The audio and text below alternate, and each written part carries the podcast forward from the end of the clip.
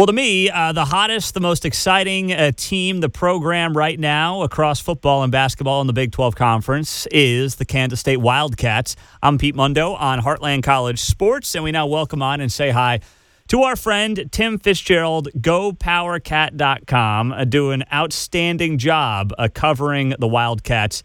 Tim, it's great to have you here on the show as always, my friend. Uh, how does this compare? When you talk about where this football program is at, fresh off a Big twelve title, basketball program, Elite Eight run, how does this compare to, let's say, what, twenty twelve maybe? What's better? What's yeah. different? How do you compare these two periods of time? Yeah, the the twelve thirteen seasons in which K-State won football, basketball, and baseball that season, which was incredible. That's hard for anyone to do. Um, and I, I just saw a Twitter poll. I don't even know what K-State fan put it up, but it had a number of votes on it, and most fans, and maybe it's recency bias, who are voting for this season being more remarkable. But remember back in, in the twelve and thirteen seasons, there was no Big twelve championship game for football. K-State just won it on the field against Texas, so there was no big game victory in terms of, you know, meeting the other best team.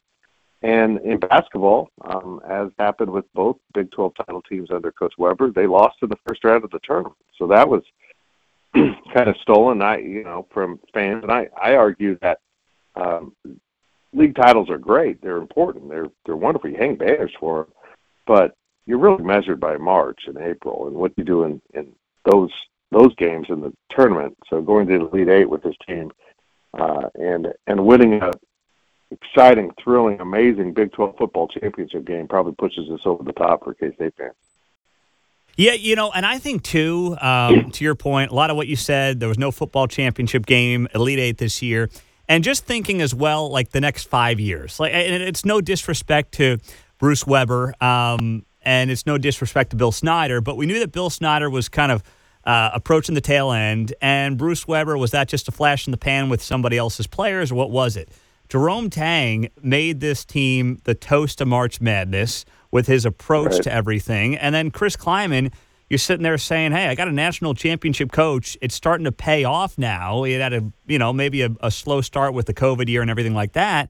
But, man, I don't know. I'm just looking to it the next five years, and that makes this year more exciting to me if I'm a K-State fan, Tim. Oh, I agree. I agree because there's, you know, another roster rebuild is going to happen with basketball, but now you have tremendous faith that Jerome Tang is going to do it. Uh, and he doesn't have to get into the portal as much. They've got, you know, four guys that are going to be considered red shirts, um, you know, three incoming freshmen and three returnees um, from the players who, you know, played Big twelve time. Um, and then three transfers. So it's not going to be as heavy in the transfer portal. So when Jerome Tang says we're going to be patient and wait for the next, you know, kind of wave to hit the portal and, and you know, make sure we're getting the best players for us, you trust him because he took this thing all the way into August and, and, and got it done with building an incredible roster last year. So um, in, in football, we just had a football press conference yesterday with the defensive coaches. They feel like they're deeper and, and more skilled than they ever have been on the defensive side of the ball. And that's remarkable when you've lost guys like Julius Brant at corner and Felix Chaney, D K. Ozama at rush end. They feel like they've got guys they can plug in and have greater depth and flexibility with how they want to play. So Um, I think the optimism right now with K-State fans is over the moon. Well, what about, uh, before we get to some football, just the basketball side of things right now. Uh, there are questions, obviously, who's coming back, who's going to be coming from the portal. Obviously, a lot of rumors, L J Cryer, does he come up from Baylor? I mean, the transfer portal is so chaotic, you can't predict any of it. But what are some reasonable expectations and assumptions from what you're hearing around Um, you know, who's returning, who's coming back, what that means, and then what the additions look like uh, going into next season? Well, one of the joys in covering Jerome Tang is he does speak in some codes at times that you got to crack. Um, you know, through the season he said, look, we don't want to be platooning offense, defense, this is football. Um, and, you know, that was an indication that Ish Masood probably didn't fit what they wanted, and that's how it played out. Uh, but he also can be very literal in what he says. And then on the Field of sixty-eight podcast, he said, we want two guards that have played about ninety games in their career. So he wants two veteran senior guards that are coming in for their final season that have played a lot of games. Um, he wants a true point guard in that group. um, but you know, one that can also score. Um, so uh, that that seems to exclude Cryer, who's not a point guard, wants to be a point guard, uh, but I, I don't think Jerome Tang looks at his point guard position as a you know a, a place to go train a senior. Uh, he wants to train the freshman that's incoming, you know, be a major conference point guard. And he also wants another guard that can, you know, fill it up and, and play a little point guard, but, you know, really get after it. Uh, maybe that fits Cryer. I don't know. But it fits other guys in the portal much better. Mm-hmm. You know, point guards that have scored twenty points a game and handed out five assists and, and the things that he's looking for. But then he also says, look, the, the portal's got a window here, and we think some really good players are going to come in at the very end. And, and that's not just him guessing. That's him literally telling us, we know some players are going to be coming in. Uh, we suspect we know who they are, and those are the guys that we want. So um, it's it's pretty interesting to me to watch how he operates it. You know, after a year, beginning to learn how to decode some of the things he says. Mm-hmm. What, what has it been like? You know, now that this this Elite Eight run has settled down over the last couple of weeks, watching Jerome Tang operate and run this program on a national stage, seeing this team become really the darlings of, of of March in many ways with Marquise Noel and how that run went. I mean, I think everybody wanted to see K-State and this run continue into the Final Four, even just casual college basketball fans. What has that been like for K-State, for this program, for Manhattan, Kansas uh, as a whole, and and how the community in general has, has treated and taken these last couple of weeks? Yeah, it's it's been remarkable, as, as President Richard Litton uh, said during an interview. It's He's impacted the entire campus and community. It's not just about basketball with what Jerome Tang has touched. He's united the campus in a way that, frankly, you can't see anyone else being able to do. And the amount of time he's invested in the student body is remarkable. Here's a really busy guy. He's got a lot of coaching to do and a lot of things uh, on his plate, and yet he goes to dinners at sororities and fraternities and other organizations. He He's been to the Muslim Student Center uh, to speak to them about faith and, and basketball and those things. Um, he does his hang with Tang, sit down on a couch around you know campus that are just a blast to watch because he's so entertaining and how engaging he is. Uh, so he's invested a lot in, in the entire university, uh, and it's really paid off. So people are, are really in his camp. Um, they they love the man. I mean, there's no way around it. He's just He's a person you gravitate towards, and, and we saw that with the N C double A tournament. General fans that were watching said, this coach is awesome. This program's really cool. Look at the look at their pregame ritual that now is, you know, little babies up on the charts again with a three-year-old song because of Kansas State. The impact's just impossible to measure, although there was a measurement put out by Kansas State that between news and social media hits, the the, the week of the New York region, they had two point two billion hits, valued at a media value of sixty-five million dollars. That's just, I mean, that's a four or five day period. Mm-hmm. It's incredible. Um, it's just amazing. Uh, and now the big question is, in the bigger picture of what athletics represents for a university, does this convert to an added enrollment and enrollment growth in a very difficult time for academic institutions to grow their enrollment?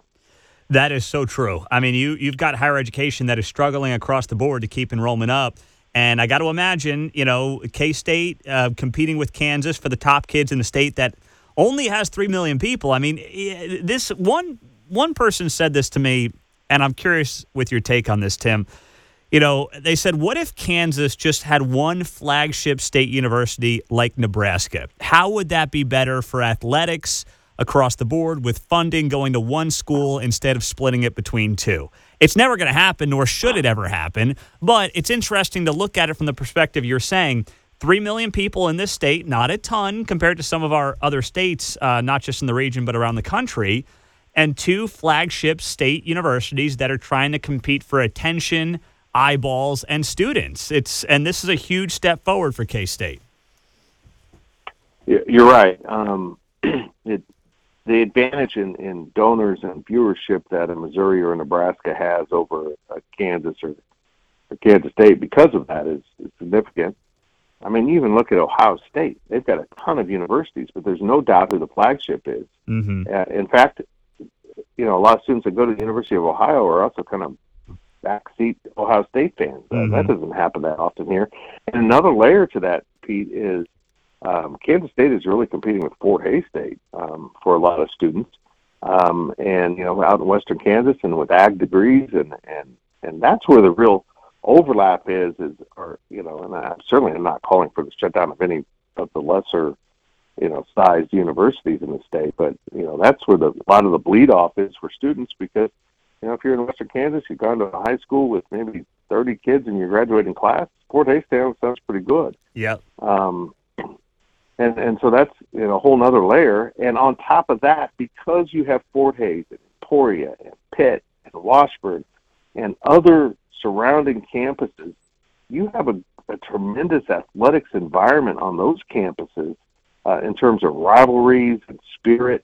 And I, I think you actually see fewer people like, you know, if you went to S E M O, there's a good chance you're a Missouri fan because that's the big school.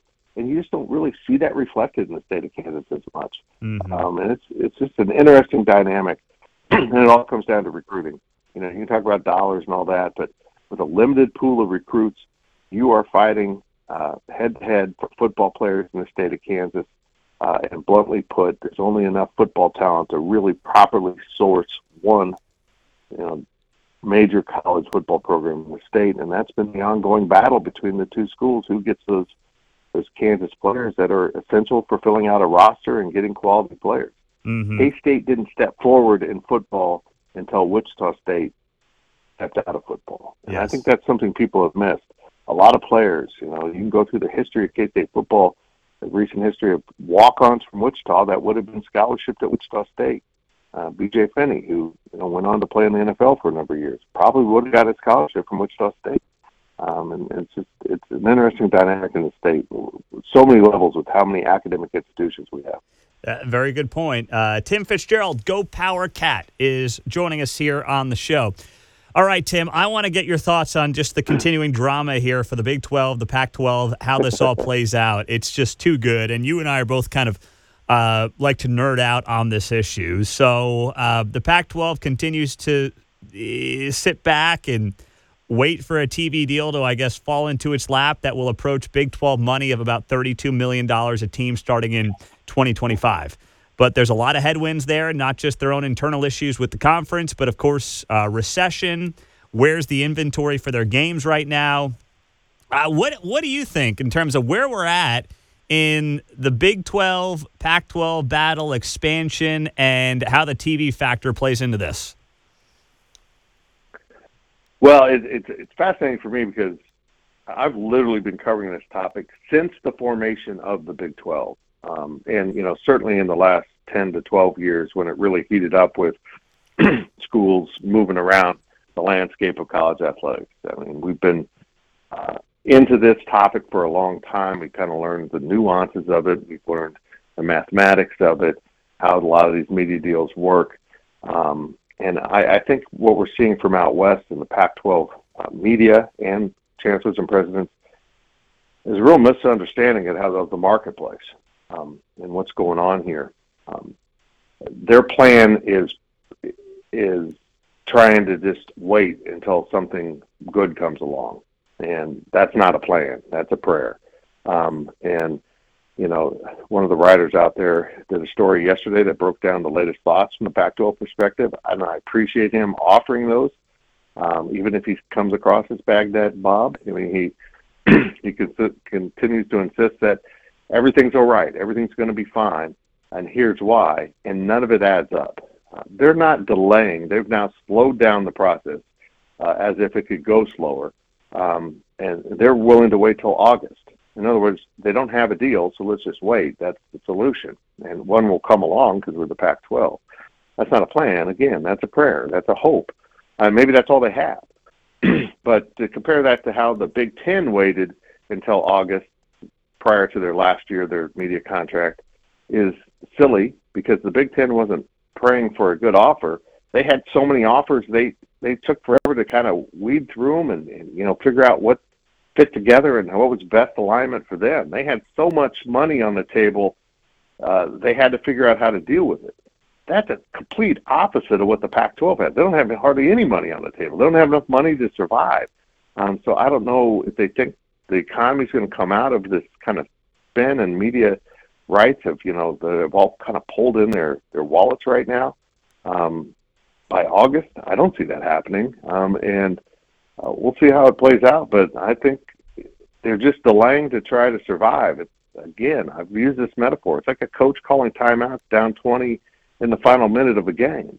Uh, you're just delaying the loss, not the inevitable. I mean, it's going to happen. So then what happens with that league, and how could, in your opinion, the Big twelve capitalize? Well, I think once they they finally, you know, push Silent George, the commissioner, to, to speak and say the numbers out loud publicly, there'll be some schools that say, well, that's, that's not good enough, either in financial amounts um, or visibility. And those are two different topics here. The Pac twelve feels like they can generate enough money to keep them together on the books, but if eighty percent of your games are streaming only, um, if you only got a couple games a week that are appearing on, you know, what they're now calling linear T V, which might be a network or E S P N or Fox, one of their sports channels, um, if, if that's all you have is a couple opportunities to be in front of the nation, and then you're relying on the nation to turn on Apple or Amazon or some other streamer to go find you, to go out of their way to find you, um, you're in big trouble. This isn't the N F L where we all know the, you know, the Chargers and Chiefs are playing on Amazon Thursday night. Um, this is, you know, two Pac twelve teams playing on Amazon, uh, and nobody's going to turn on the T V to go find that. Uh, they're going to they're going to find the Thursday night game on E S P N or Fox and go watch that. It's it's a mess. It's it's been caused by awful leadership. And again, I go back to our experience in covering this and seeing awful leadership at work and how it was overcome. Well, denying that it's a problem is is not a way to overcome it, and deciding that schools aren't worthy to be associated with you because their academics aren't aren't high enough uh, limits your ability to expand to the point where are you going to be able to expand to any universities that are tangible enough to help you out? And I think that answer is becoming no pretty quickly. Yeah, I think so as well. And now you just kind of sit back and you pop the popcorn. But I'll tell you what, Tim, as a Big twelve guy, it's nice to be on the opposite end of this, isn't it? Like, isn't it just a breath of fresh it is, air? Man. It, doesn't it just it's feel amazing. So damn good? Well, and, and, and for once, I, I feel like, uh, you know, I, I actually what I'm saying is, it comes from experience. I, and I know what we're talking about here. We've been through this. We've seen this. We've seen it all play out. Although there is, you know, some changes in the landscape that Brett Yormark's brought to the table that that fans and, and certainly, you know, a lot of Big twelve fans aren't understanding that he has he's found out that the the networks have been shortchanging the conference on basketball media rights, and he's going to try to break them out separately uh, from football media rights uh, because he feels like he can get thirty million dollars for football per school and maybe another twenty, twenty-five million dollars for basketball. And you know what that does? That closes the gap between the Big Ten and S E C. Mm-hmm. Um, and that's why he's looking at Gonzaga and Villanova and maybe UConn, even for football, because what they bring on the basketball side is so additive and valuable to the conference that they can be patient, maybe, maybe, and wait on them to get more serious about football, and maybe joining the Big twelve would, you know, accelerate UConn football. I don't know. Uh, I can always come back to this beat. Someone's got to lose the game, so why not UConn? Yeah. Um, and, um, you know, th- that keeps the value of your existing institutions up there. But uh, there's so many things going on with Brett Yormark. He's hard to keep up with, and the Pac twelve's over there uh, just blaming him for all their troubles. And I keep using this metaphor. Uh, the lifeboats outside the Titanic aren't the problem. The iceberg is. Um, and they continue to bitch about the lifeboats and not, not really understand that the iceberg is a serious threat. That is so well said. He is uh, Tim Fitzgerald, Go Power Cat. It is always great to have him on the show. So, uh, you know, we're just going to be watching here the next few weeks here, Tim, uh, when it comes to what's going to happen in the Big twelve, in the Pac twelve, more importantly, and how that could impact uh, the Big twelve. Do you do you like this idea of going for some basketball-only schools? I, I'll tell you what, I was against it at first because I saw the Big East crumble under that model right. ten to fifteen years ago. But I think it's a different time, and I, I think to yep. what you alluded there, your Mark's vision of saying, hey, if I can get thirty mil for football and fifteen, twenty, twenty-five mil a team for basketball, why the heck not do it if you can build a super conference in basketball? Because let's be honest, this league is not going to be the S E C in football, and we all can accept that and admit that. Well, there is virtually no pathway for Kansas State or Oklahoma State or West Virginia to suddenly elevate themselves to the S E C elite. And and the reason is something they can't overcome. There's not a recruiting base to do that. Mm-hmm. You know, you, you look at the S E C, the, the best high school football prospects in the country are coming out of those warm weather regions that they recruit. Yeah. Um, and they're, they're in-state kids. Uh, and that's just an advantage the Big twelve will never overcome, and, and maybe the, the Big Ten either. Um, the, the only people... programs really competing right now on a consistent basis for the Big Ten or Ohio State, Michigan, maybe Penn State, uh, you know. Um, they're running into that issue too, but again, you're talking about um, two institutions from big population states where a lot of high school football is played, and you know, Ohio's a great recruiting state, New Jersey's a great recruiting state that Penn State can access, and as is Pennsylvania. So all the, all the schools that are really good in football have a natural recruiting base that you don't see in Kansas. Again, we talk about the two institutions. You don't see in Oklahoma because of two institutions. And you might see in Texas, but um, there's so many Division I F B S schools in Texas. Uh, it gets really impactful for that recruiting base, too. Um, you're just not going to elevate to that level. Mm-hmm. It's not going to happen. You're not going to match football money from the Big Ten or S E C. You're just not. And, and he, I think he's recognized that, but they can't. They can't match Big twelve basketball now.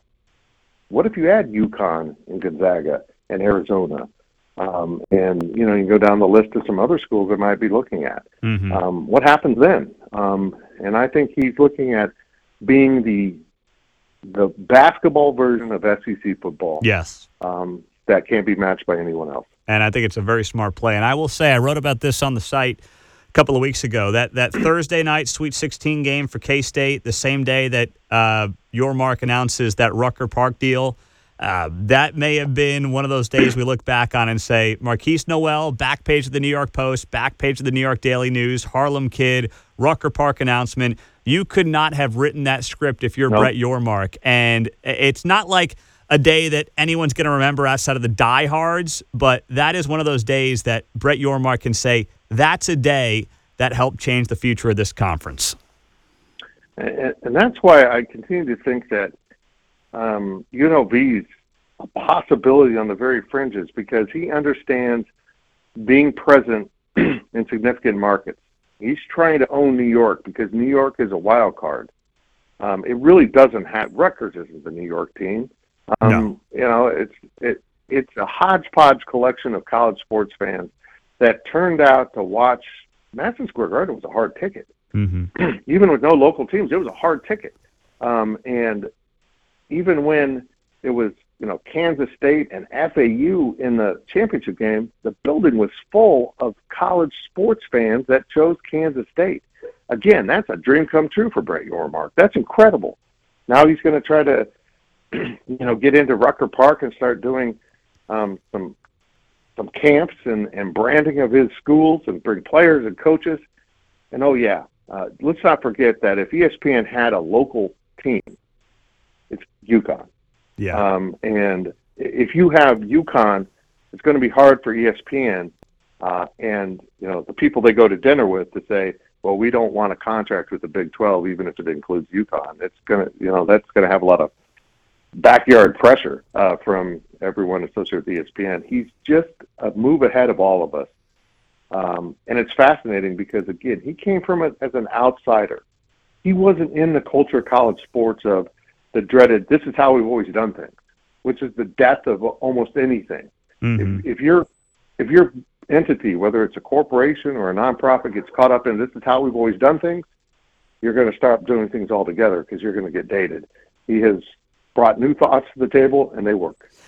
Tim Fitzgerald, Go Power Cat. Tim, as always, we are grateful for your time, my friend. I know you put up on social media. Uh, you're getting set to kick some ass of cancer here again pretty soon.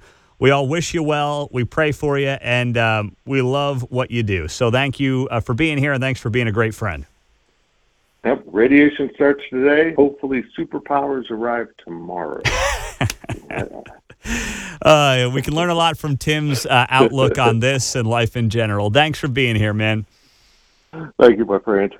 Tim Fitzgerald, Go Power Cat. Love having him on the show. I'm Pete Mundo. Hey, before you leave, uh, could you pop in a rating, review, hit that subscribe button on iTunes if you haven't yet, and I'll get you a free Heartland College Sports koozie when you leave a rating and a review and you send me a screenshot of that rating and review to Pete Mundo, M U N D O, at heartland college sports dot com. So grateful for each and every one of you. Thank you, thank you, thank you for being a part of the show, and we'll talk to you soon. Have a great day.